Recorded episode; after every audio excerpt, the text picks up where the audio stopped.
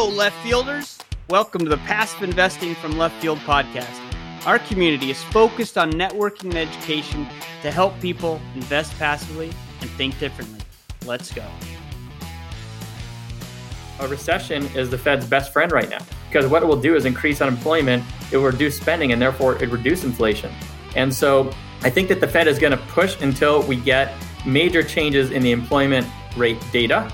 And I think we're far from that right now. And I think, unfortunately, the inflation rate is giving the Fed the green light to just keep going full steam ahead.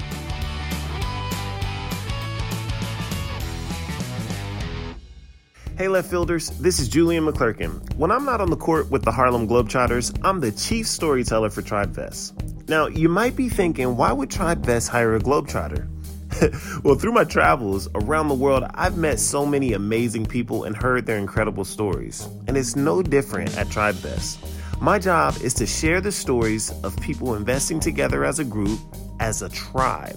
TribeVest allows groups to pool their capital, set up their LLCs and bank accounts, help with operating agreements, funding rounds, and so much more. Whether you're investing with other dads from your kids' preschool class or getting into real estate syndications with people around the country like LFI infielder Brian Pawnell, TribeVest helps them all make it happen. If you want to hear more about stories about TribeVest's customers, just check out TribeVest's YouTube channel. And if you're already ready to start investing as a group, head on over to tribevest.com today.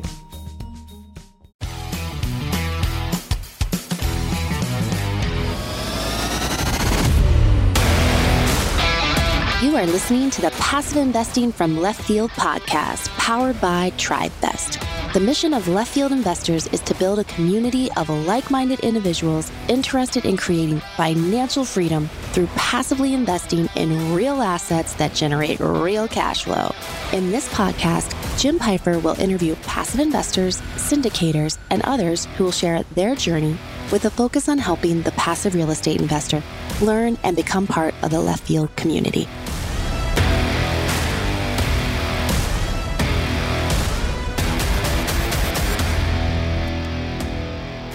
Hi, this is Ryan Stieg, one of the co founders of Left Field Investors, and you are listening to Passive Investing from Left Field. I'm super excited today to have Jeremy Roll with us. He started investing in real estate in 2002, left his corporate job to go full time passive investor in 2007. He's an investor currently in over 60 deals, more than a billion dollars of real estate and business assets. He is the co founder of For Investors by Investors a community started in 2007 with the goal of facilitating networking and education for real estate investors, which sounds very familiar because that's what we do at LFI as well.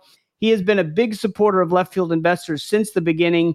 He was one of our first guests. You can check it out on episode six of the Passive Investing from Left Field podcast. So, Jeremy, welcome back. We're glad to have you. Yes, thanks very much for having me back. Really appreciate it. I just hope this is helpful for your listeners.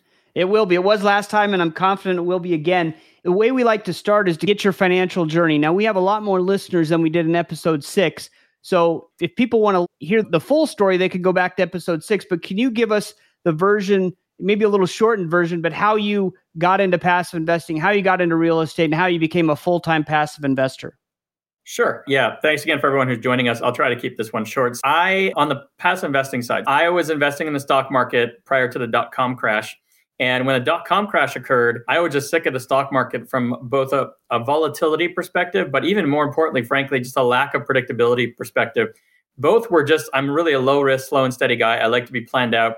And not knowing whether the stock market would be up 30% or down 30% in a year was not a good strategy for me in terms of predictability for my retirement account 10, 20, 30, 40 years down the road. So I started to look at different ways to invest in 2001. And I came across the concept of cash passive cash flow because I was actually working in the corporate world back in Disney headquarters at that time in Los Angeles. And I was way too busy to do anything actively. So I came across cash flow, passive cash flow, and the syndication or the kind of pooling of investors model. And I dipped my foot in it starting in early 2002.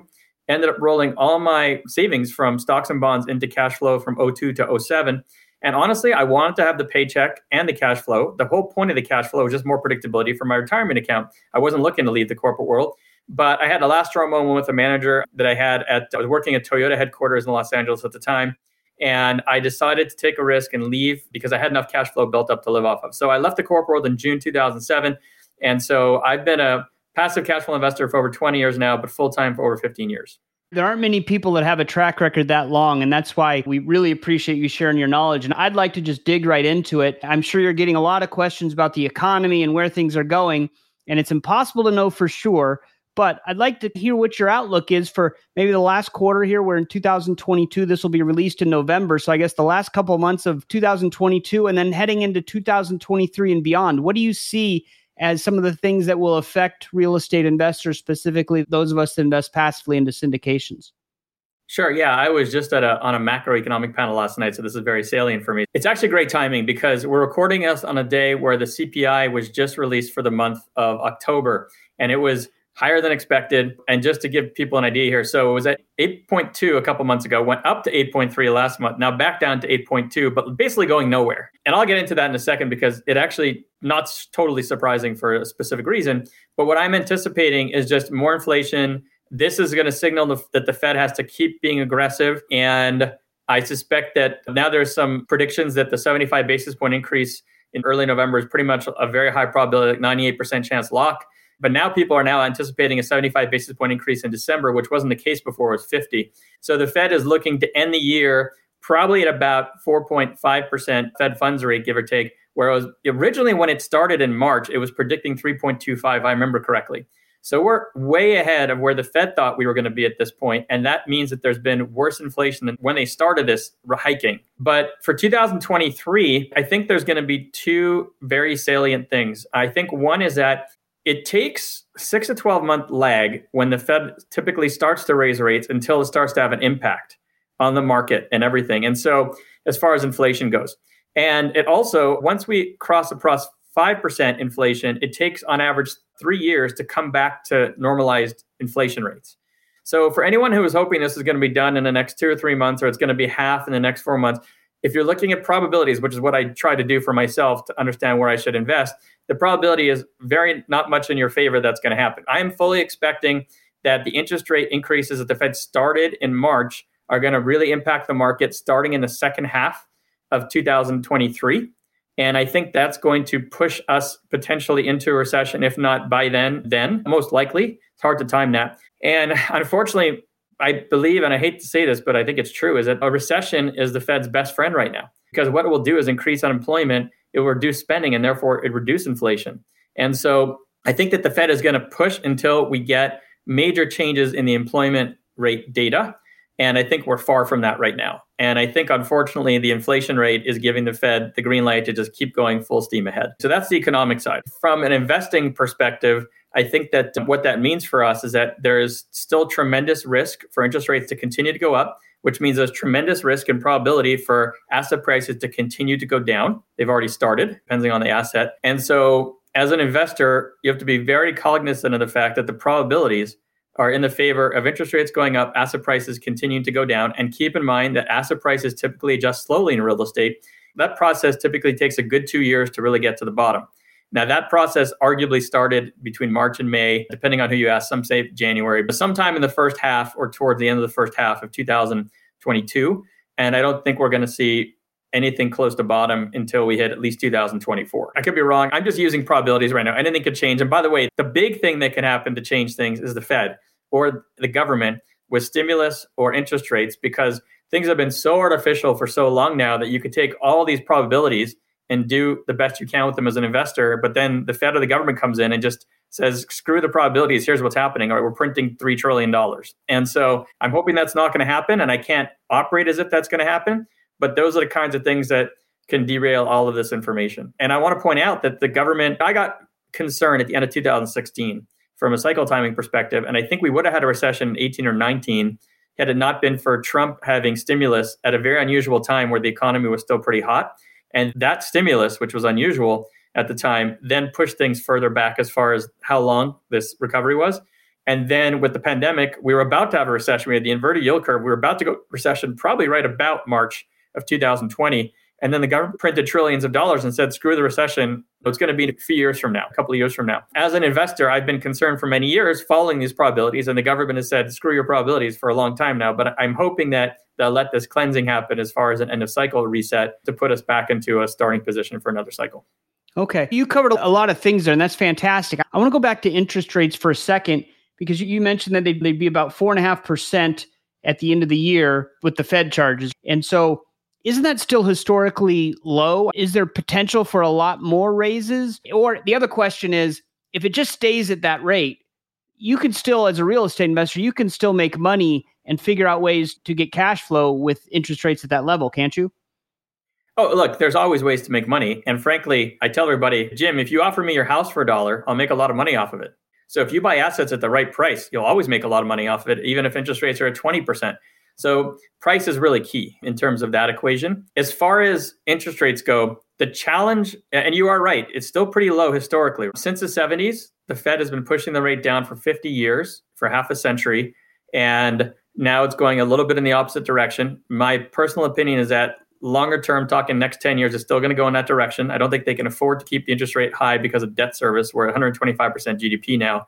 I don't think they can afford it to be very high for a long time. I think eventually they'll pivot and go down once they cause a recession and get some of the inflation in check. They'll probably then start typical QE and lower interest rates, but at a much slower pace so they don't get all this inflation happening again. That's what they're trying to hit right now. But here's the thing if you look back in the early 80s when Volcker was dealing with this, the numbers are the following, which is shocking. The Fed funds rate went all the way to 20%, but inflation was at 13%. That's published inflation at the time. If you measure inflation the way it used to be measured, we're currently at 16 to 17% at the moment, but we are at 3% Fed's funds rate, 3.25 or whatever. We are so far off from what the Fed is probably supposed to be doing, but can't afford to do, and may get a lot of help from an economic downturn. They're probably not going to have to go all the way up there because I think they're going to accomplish some of it from a recession and from an employment going up. But I just want to point out that anyone thinking that they're just going to stop at 4.5 and then start to reduce quickly, another thing you should know is that normally in these situations, when they stop, they go flat for a while to see what's happening. And part of that reason is because there's delayed effect and they have to see what's happening from that delayed effect and measure it correctly. So anyway, I know that's a lot to unbox, but the bottom line is that we are way low compared to where inflation is right now as far as them truly dealing with it. And so inflation is the big issue, the big problem, right? Is that possible? Could some of it inflation start slowing down as supply chain bottlenecks get cleared up as companies start onshoring production in the US? Are there other things that could affect the inflation print so we don't have to keep increasing the the interest rates? The answer is for sure yes. I haven't analyzed how much of an impact that could have relative to any, everything else, to be honest. And one of the reasons why I haven't done that is because demand is slowing. Look at FedEx. Their earnings, forward earnings, they literally just removed guidance completely, said there's going to be a global recession. Clearing up the supply chain at that point may not be helpful because the demand is going to be lower.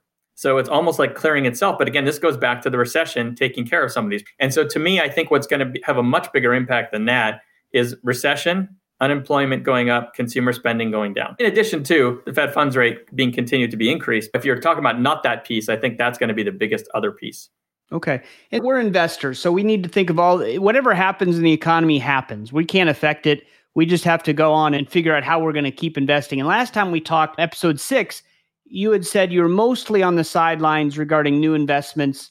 So, a couple questions relating to that if you were starting out now as a passive investor and you didn't want to wait on the sidelines because you have this cash and you need to start your journey, you need to get it going, right? You have to take some action, not just any action, but smart action. And you didn't want to wait on the sidelines for 12 or 18 months. What asset classes do you think you would be looking in? Before you answer that, I'm also going to ask you what your personal favorite asset classes are, kind of two separate questions. But let's start with someone getting going. What, what should they be investing in right now if they don't want to sit on yeah. the sidelines? Okay. So just to be clear, I am not a financial advisor. I'm giving you my opinion. I am personally sitting on the sidelines. So it's not what I would tell people to do. But based on what you're asking, one thing I just want to point out before I answer the question, even I think it's really important to consider. We've been through a decent amount of Fed funds rate hikes already. There's a couple more coming in the next couple months. My suggestion would be that we have a short amount of time to wait to see the impact of all of these hikes as far as how much our price is going to adjust next year, especially the first half of the year with the kind of negative sentiment in the market versus risk is high. So short timeline for me to wait, risk is high. So if I'm new, I would tell people there's a short timeline to wait. And I don't mean 12 to 18 months. You can wait three to six months and see what happens at the beginning of next year, sentiment and how much prices are adjusting as people are now really digesting what's happened in 2022 and realizing prices are going down. Everyone's accepting it. The sellers are going to start to accept it much more readily. So that's a great equation. High risk, short timeline. That's a very good risk reward equation for an investor, as far as I'm concerned, for an argument for people to wait. But anyway, if you actually have to put to work money right now, there's two things I would say. One is if you could find assets where you don't have to worry about the prices going down or them depreciating, that's one possibility. My biggest concern is investing at the wrong time when asset prices will go down into the future and then you're investing at the wrong time. Assuming you believe that cash flow is going to be steady and isn't going to be too much at risk from a recession, okay? And the answer you're looking for me is that I would tell people that if you're hell bent on getting money to work and you don't mind if an asset price goes down and you think it'll come back up over time, which a lot of people believe and is probably theoretically true, then I would strongly recommend looking at something that has a 10 year fixed rate loan that is highly occupied, is known to weather a downturn reasonably well, and that you're fairly confident in that the cash flow is going to continue and you're going to benefit from the cash flow. So you're getting money to work. Two quick examples come to mind, probably even three that do really well in a downturn. Mobile home parks do very well in a recession, typically. And of course, depends on the recession, depends on the every so many factors. How many, what percent of owner occupied homes are there? There's some, but I'm giving you a generalization. That's number one. Number two is apartments can do well. I do think we're going to see decreased rents, which probably no one's ever said on here before because no one can even envision. I'm fully convinced because that's what happens in a downturn. And that I think is coming up. And I think all these asset classes are at risk of reduced rents in a recession, but I think that uh, these will do okay during a recession, relatively speaking. So apartments with a longer term debt that's stabilized. I wouldn't necessarily go into a value add deal that's depending on all these things happening, like increased rents, et cetera. And then self storage as well can do well in the recession. People sometimes will have to go back home. They'll have to bunk up with somebody else, have to store things. Storage did very well in the last recession relative to other asset classes. None of these are perfect. All of them will probably have a rent increase, but these are the better of the bunch if you're absolutely hell bent on putting money to work. Hey, left fielders, this is Julian McClurkin from TribeVest. I recently had the pleasure of sitting down with Jim Pfeiffer for a masterclass. I learned so much from passive investing to real estate syndications to how you can diversify your portfolio with a tribe. I also learned how this form of passive investing was only available to the wealthy until recently. If I learned a lot, you will too. Go to leftfieldinvestors.com and check out the masterclass button at the top or look up TribeVest on YouTube. I'll see you there. Hi, left fielders. I'm Matt Picheny. My journey from actor to full time investor and operator of thousands of apartment units has taught me a lot about what goes on behind the scenes of a deal. I'm here to share my insider's knowledge of passive investing with you, helping you make informed decisions about how to invest your hard earned cash, put your money to work where it can make a positive impact, and write your own story. Head on over to Picheny.com where you can book a free strategy session with me to learn more about my approach to real estate investing. That's P I C H E N Y.com. The next question. So, back in episode six, I think that was March of 2021, roughly.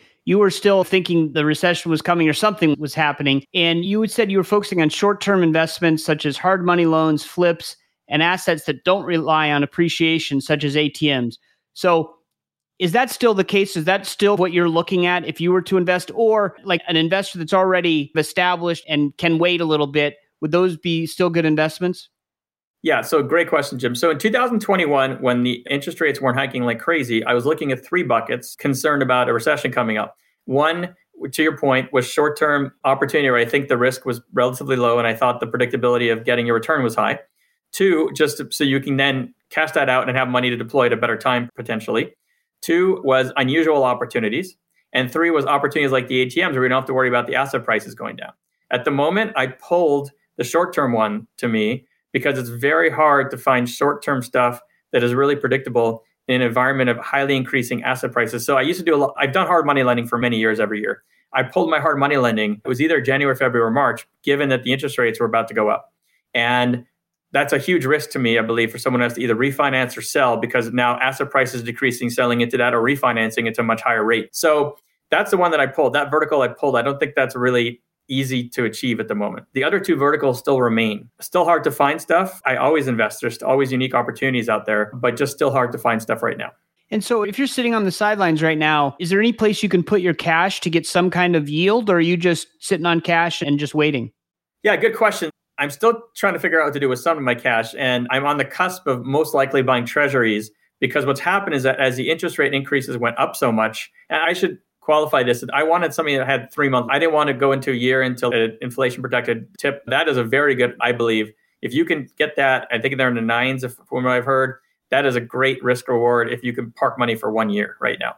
But I don't want to wait that long for liquidity. So really short term, three months or sooner. The highest probability of what I'm going to do right now is buy three month treasury at three and a half percent. I haven't looked at the rates in the past couple days, but they've been between three and a quarter, three and a half. Not great, better than nothing, but really good short term liquidity. And obviously risk is pretty low. I was planning on speaking to my broker as far as the fixed income side is, but there's other better suggestions. That's one I came up with was not able to wait on hold long enough yesterday to figure that out. So that's my current thought, but we'll see what happens. Okay. And now I kind of want to pivot to some other specific investing type topics. So, first thing, a lot of operators, specifically in multifamily, over the last few years had used bridge debt, especially for their value add deals. So, how do you see that panning out? Do you think there's going to be a lot of operators or deals that people got in with bridge debt that end up really struggling and maybe having to sell early or capital calls? Or what do you think is going to happen with all that bridge debt? Yeah. I think that from a pure numbers perspective, if you were in a strong market with very large rent increases that you were able to achieve in that model, I think you're going to be okay. Up until deploying the capital or let's say starting that project and getting some of those new rents achieved in this towards the middle of 2021, let's call it plus or minus anyone who closed on a deal after that, I think mathematically, with the amount of interest rate increase, assuming you were in the typical model of an 80% LTV that I used to see all the time, I've actually never invested in one of these, just so you know, but I've talked to people about numbers, run some numbers. It seems impossible is a bad word, but at the moment, it seems almost impossible, if not impossible, for those deals to actually ever be okay. Because I think they certainly right now, certainly the debt coverage ratio problem. And let's not even talk about if rents eventually go down. They'll have a problem getting sufficient refinance terms to be able to cover the original debt. And so I've heard anecdotally that some of the deals are already starting to try to short sale or trade in anticipation of just the math doesn't work. So I think that anyone before then, if they really achieve, let's say 20% plus rent growth in a lot of those deals, I think that the math will work for them, and some of them have already refied. I think we're going to see those opportunities come to market sometime in the next one to two years, if not already. They're starting a little bit. And those will be a really good example of a deal that could make sense in a challenging time. But hey, that's all going to depend on the sale price. And what happens if they can't service the debt? Are there buyers out there that are going to sell? Are they going to have to lower the price? From an investor perspective, if I invested $50,000 in a multifamily deal with bridge debt at the end of 2021, and I know this is just speculation, right? We're just talking here. Am I going to lose money or am I just not going to make as much money? Great question. So, look, I have not invested in one of these, so I've only done so much number crunching, very high level. So, I haven't analyzed that exact scenario. But I believe the most likely scenario in that case is going to be either the owners are going to be able to short sale and essentially get less than what they paid, and the lenders will okay that in lieu of foreclosure.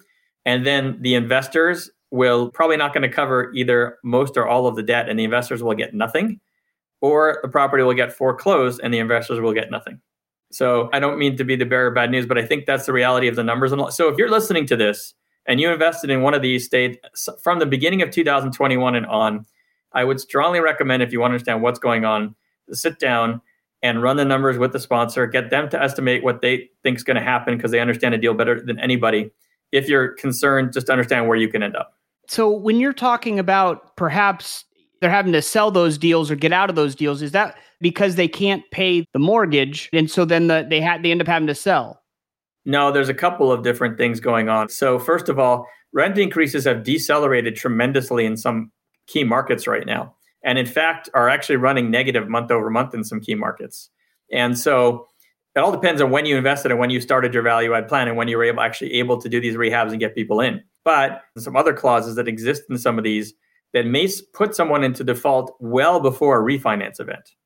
And that's what I'm talking about with a potential short sale or even foreclosure, because at that point, you're breaching the terms of the debt, you're in default already. And that's going to happen to these deals much sooner than the three year to five year refinance period. And the refinance isn't really possible because interest rates have gone up so much and you can't find the fixed rate debt that you're hoping for, right? There's the whole point of the bridge debt. It's the bridge to fixed debt. And that is not going to work in the business plan. Yeah, there's actually a, several challenges associated with that. The refinance isn't going to work because of a lot of these deals were taken at 80% loan to value and have a big chunk of debt that won't be covered in a current valuation, for example, because prices are already down. B, they may, before then, may breach the debt coverage ratio because of the lack of revenue. And C, as it stands today, terms for debt are not as favorable as they used to be into refining. And so loan to values are lower. There's a lot less lenders out there. I think that's only going to get worse before it gets better. I think we're going to have a lot less liquidity available for apartment investors in all of 2023 compared to now. And I could be wrong. I know it's a big statement, but that's when a lot of this carnage is going to become much more apparent with the economy. That's when lenders are going to get scared. They're going to have to shore up their reserves, all kinds of stuff.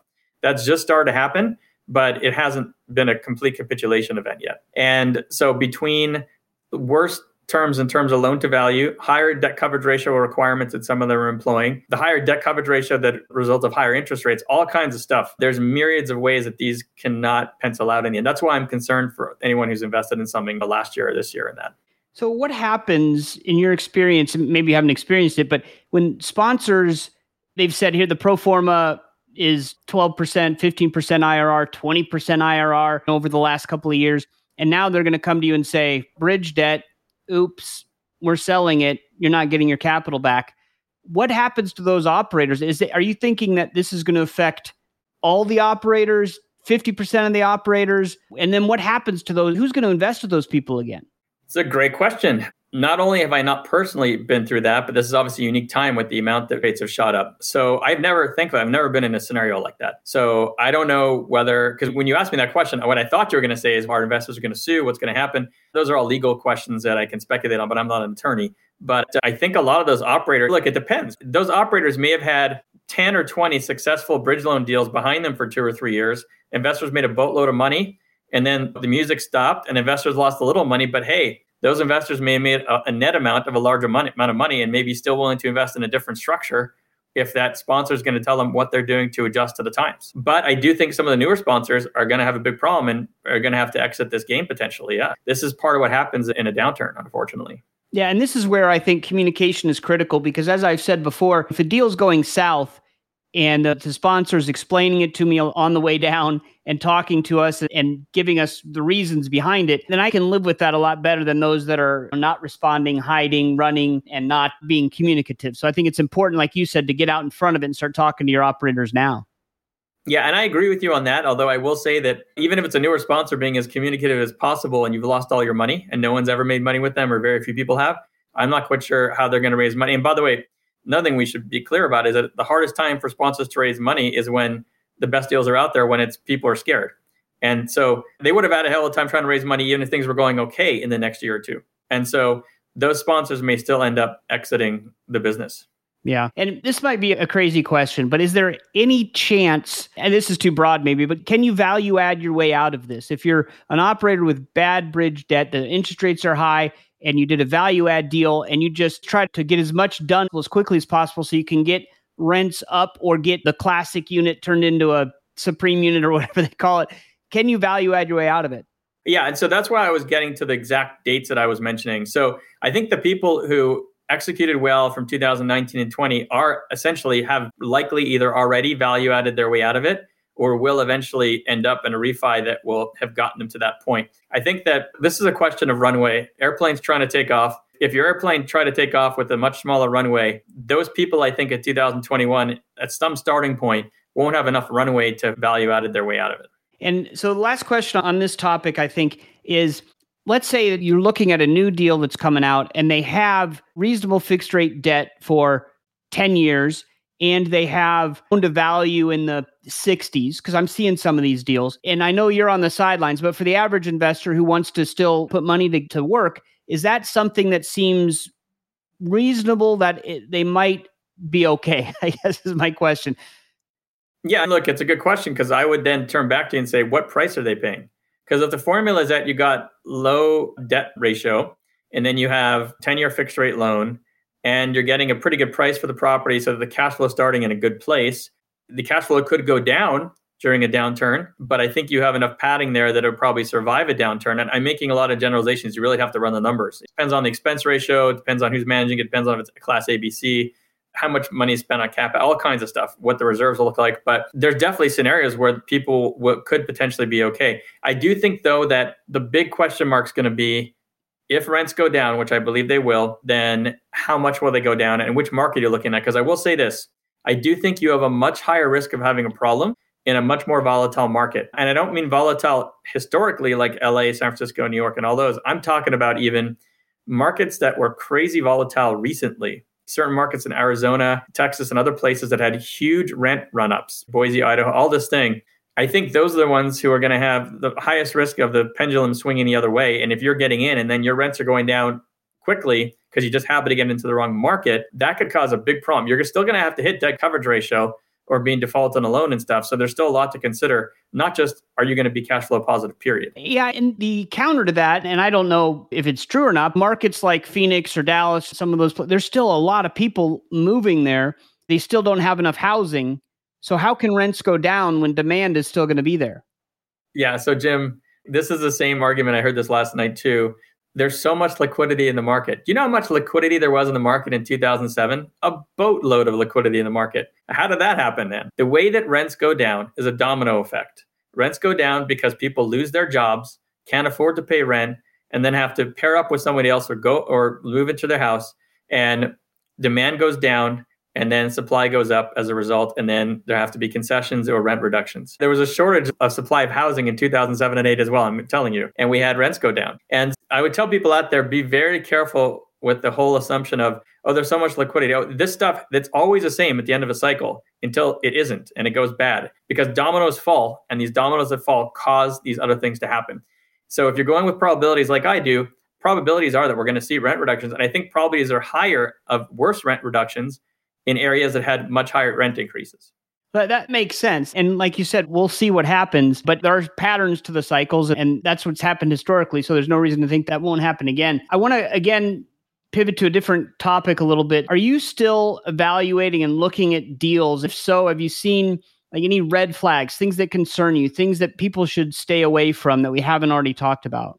That we haven't talked about. I've been very concerned about these bridge loan deals for myself, just in the way that I invest. And so I haven't done any of them since they started. And I still see some people doing them out there.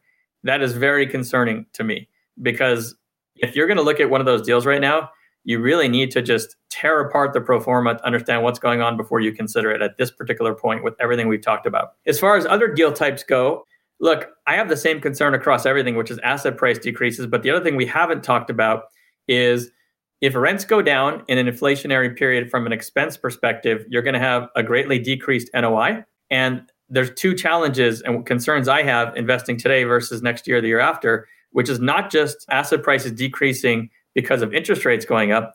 It's asset prices decreasing because your NOI is lower than it was a year ago. And then you have a compounded effect actually one on the other. And so that actually is what I think is the realistic scenario from a probability perspective. You're actually going to have both compounding on each other. If you're looking to get into a deal today, it's important to model that out and take that in consideration. Obviously, if it's a short term deal, that's a much higher risk. If you don't care if the asset price goes down in the meantime, then just make sure you look at the rent side of the equation and not necessarily the value side of the equation. But so I'm concerned about both of those having a, but the good news is if you wait, you can potentially benefit from that compounded effect if that's what you believe the right thing is to do. So I imagine that you get a lot of operators, syndicators contacting you wanting to share deals. I know that I get a lot and you must get even more because you've been doing this for so long. How do you sort through that and how do you determine if a syndicator that's new to you is worth putting through your vetting process? Yeah.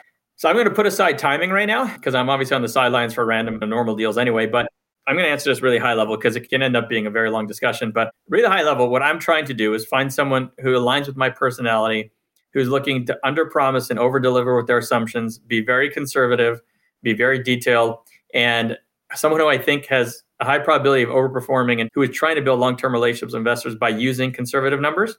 And I'm trying to avoid someone who is being very aggressive with their numbers, making the numbers look really good, having some other probability of actually coming through and probably underperforming but not really caring as much because they're a marketing machine and they're just going to find other investors anyway.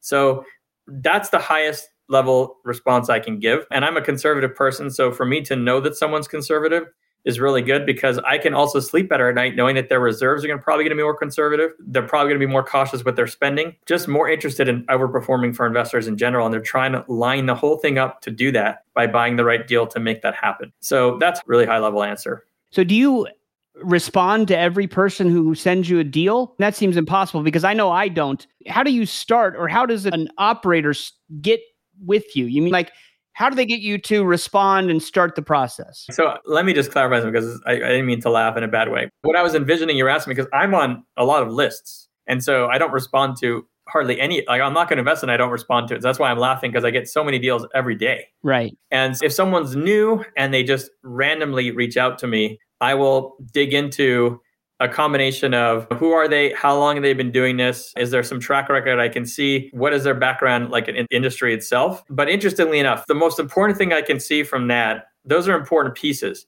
But if these other assumptions or like purchase price, cap rate, type of debt they're using, are they using conservative debt or not? Is their business plan aligning with what I look for, a 10 year longer term hold? Is all that aligning? Because there's no point in me finding the best person and match for me if they have a completely different business plan than I'd want to invest in. So if they look interesting, I'll then try to assess what is this business plan? Does it align with what I look for? And if it does, then I'll start to look at some of the assumptions. And if those align with what I look for, then I'll start to dig into it further and maybe talk to them. But what's been happening a lot in the past few years is that no one is aligned with what I normally do because that actually didn't make sense at the time. And the sponsors knew it. So they went to a much heavier value add play. But I stay away from that at the end of a cycle. I do that at the beginning of a cycle. And that's when you build yourself the most runway. We just talked about runway before. But the sponsors are motivated to do at the end of a cycle because the typical cash flow deal doesn't pencil and they know they won't get me because the cash flow won't be high enough. And so they pivot, do these other things. And those are the higher risk stuff that I tend to stay away from. So it's been fairly easy to turn down almost everything in the last few years for me.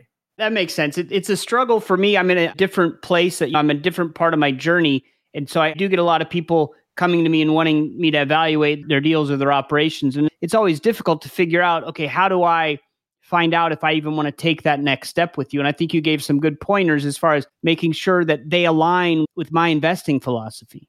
Yeah, what I would tell you is that whether I get the deal from an investor or from a sponsor directly, the one rule I have is that if it's completely not the type of deal I'll invest in, I'll just reply and say, look, this is not a fit for me. Thanks for sending it to me. It's not a fit for me because I'm not doing value add right now, or I'm not doing bridge loan deals right now, or I'm on the sidelines for a regular market deal, whatever it is, in one or two bullets.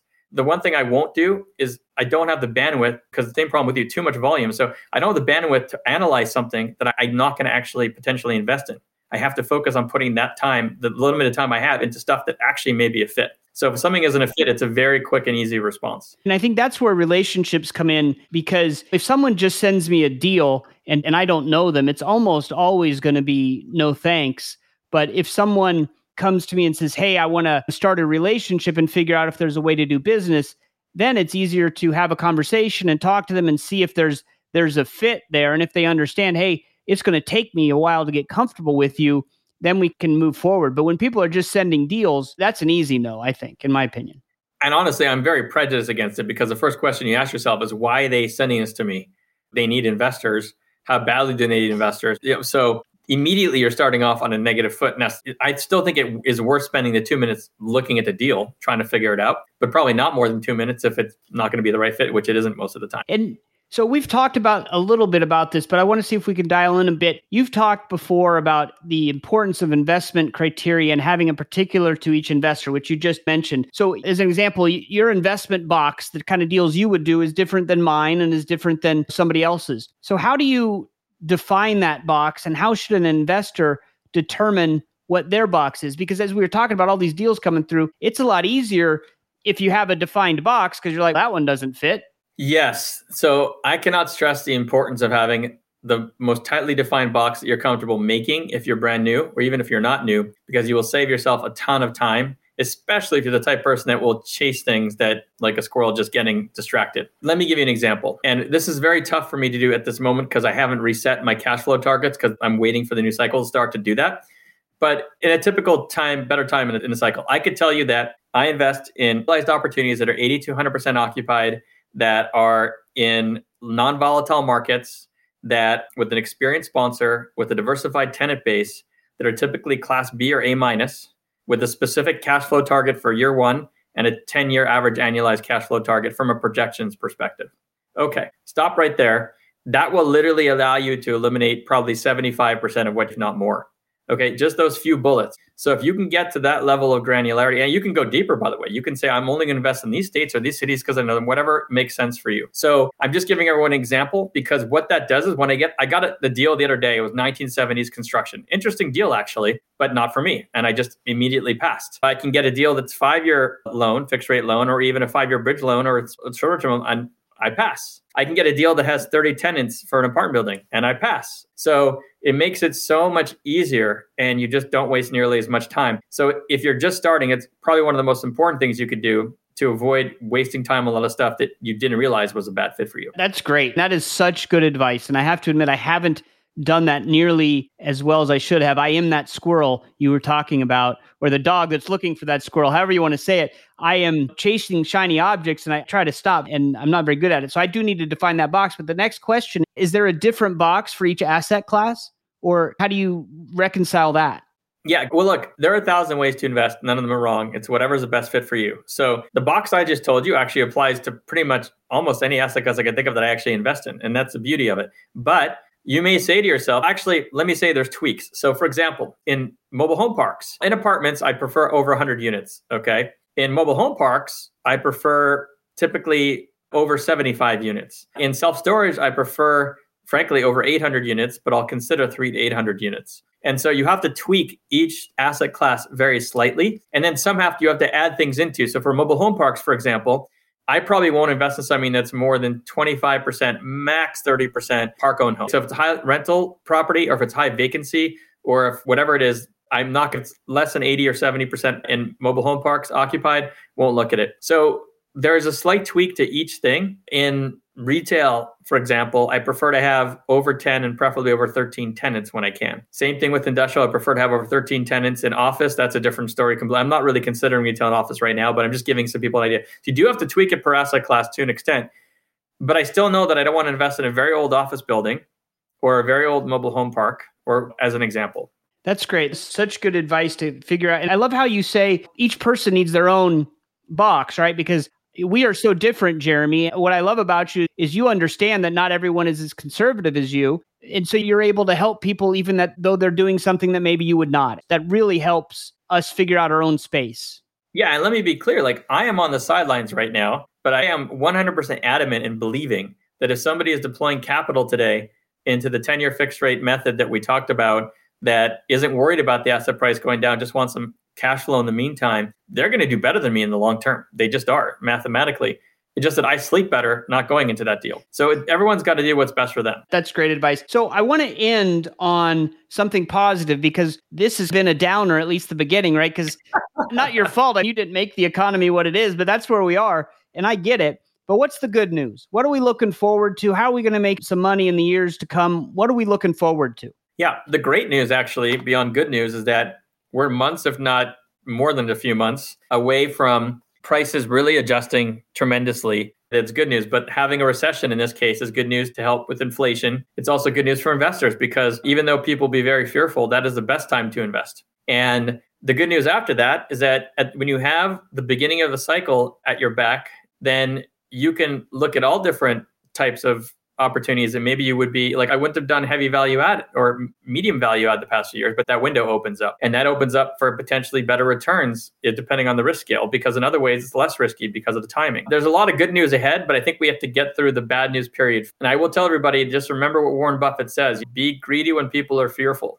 because people will be fearful. And that's exactly what happened in 2008 and 9 and 10 and do whatever you're comfortable with clearly but those are the periods that the best buys happen. And by the way, there's nothing wrong with waiting a year or two after and getting more comfortable and then going in because you're still getting in at a very good point in the cycle. Excellent. And so that's all great advice. I'm glad that we have something to look forward to. And we just got to, as you said, get through this this difficult time, and then the good times hopefully will be back, or at least maybe there'll be scary times, but there'll be good times for investors, and that's what we're hoping for. So I know we asked this the last time, but the last question I usually ask is, "What's a podcast that you enjoy listening to?" Good question. I honestly don't remember what I listened to or I mentioned last time, but one of the ones I like to mention, there's a lot of them. Okay, so it's not really a fair answer, but one of the ones I like to mention when I only can mention one is Cash Flow Connections by Hunter Thompson. And I say this because I find that he gets a lot of guests who are not on other podcasts. So, for example, he had Ethan Penner, who pretty much arguably invented like the CMBS loan and really knows the stuff, has a lot of experience. He was on this week. Great person to have at this timing with the lending environment the way it is. But you're not going to find him on most or any of the other podcasts that typical people listen to. So the fact that if you're listening to a lot of podcasts out there, but you want a little bit of a change or something different, that's a really good one. Excellent. And then the last question I know you're not doing as many investor calls as you used to, but if people want to connect with you, what's the best way to do that? Yeah, best way to reach me is my email, always, which is jroll, J R O L, at Roll Investments, R O L, investments with an S. So jroll at rollinvestments.com. Excellent. I will put that in the show notes. And again, Jeremy, I can't thank you enough. I know this podcast went a little bit longer than the normal one, but there's so much good content, so much to learn that I'm definitely going to be listening to this back a couple times. So again, thank you for being such a great supporter of Left Field Investors and thanks for being on the show. Oh, absolutely. I love Left Field. I love what you guys are doing. You're trying to help the community, which is fantastic. I can tell you right now, I've spoken to many left field members who get huge benefit for the efforts you guys are putting in. Kudos to you. And you guys are building a bigger and bigger base, which is fantastic. And uh, I'm sorry I won't be attending the meeting you have coming up very shortly, but hopefully next year. Absolutely. We'd love to see you at the next one. So thank you very much. And we'll do this again soon. Thanks for having me on. I love talking to Jeremy Roll. He has so much knowledge. He's been doing this for a long time and he is willing to share his knowledge. You can't find a nicer guy than that. He just will share and all he wants to do is help others. So it's just phenomenal. I love talking to him. And I didn't catch this the first time we had the podcast, but when he was talking about how he got into passive investing, it's because he found that the stock market was volatile. Yes, that was one part, but also it lacked predictability. And he wanted predictability in his life, in his financial life. And that's when he dug around until he found passive income. And that's where he really got into this passive investing. So I thought that was interesting. And he was talking a lot about look, if you're going to invest now, if you have money on the sidelines that you really want to and can't wait three months, six months, a year, however long it's going to take, you need long term deals. So you don't care if the asset goes up or down because you're in it for 10 plus years has fixed debt so you don't get in trouble with the interest rates, and then it's already a cash flow stabilized deal. So that made sense to me. Those are the kind of deals that, that you should be looking for, probably if you're still looking for deals.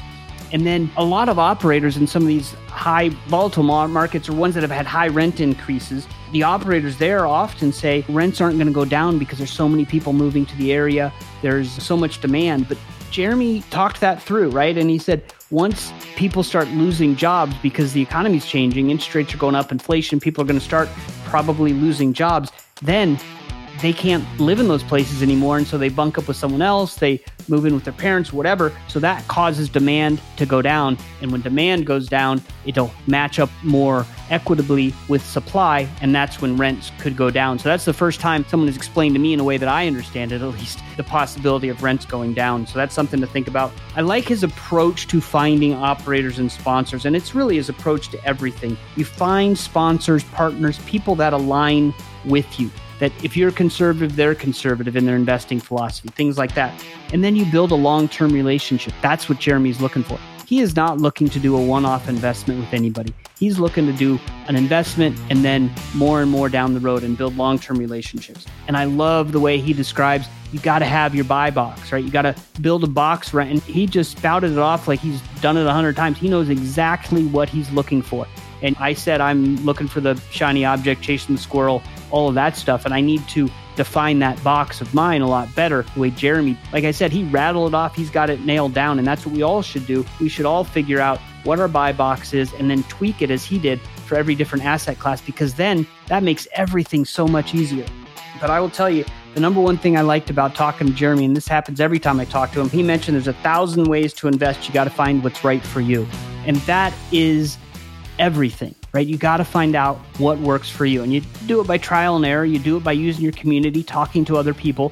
And that's the nice thing about Jeremy. He's on the sidelines. He's very conservative in his investing philosophy. Yet he even said that people that are doing the long term fixed rate cash flow 10 year deals, they probably will end up ahead of him in the end. But he's okay with that because he can sleep at night. And that is the most important thing in your investing philosophy. You have to do whatever makes you sleep at night. You build your buy box, and then you invest with what makes you comfortable.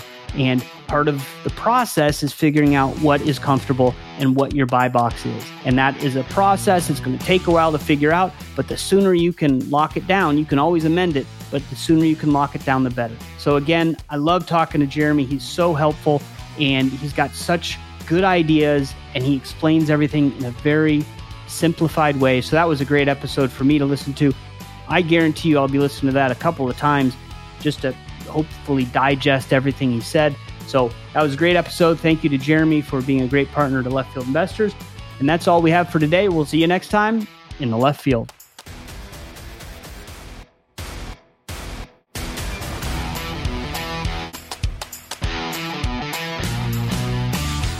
Thanks for hanging out in left field with us today. If you're interested in becoming a left fielder, you can find us on the World Wide Web at www.leftfieldinvestors.com or you can send me an email, jim at leftfieldinvestors.com. Thank you for listening to the Passive Investing from Left Field podcast. If you enjoy the show, please go to Apple Podcast or wherever you listen to podcasts and rate and review the show. This show is for entertainment purposes only. Nothing said on the show should be considered financial advice. Before making any decisions, consult a professional. This show is copyrighted by Passive Investing from Left Field and Left Field Investors. Written permissions must be granted before syndication or rebroadcasting.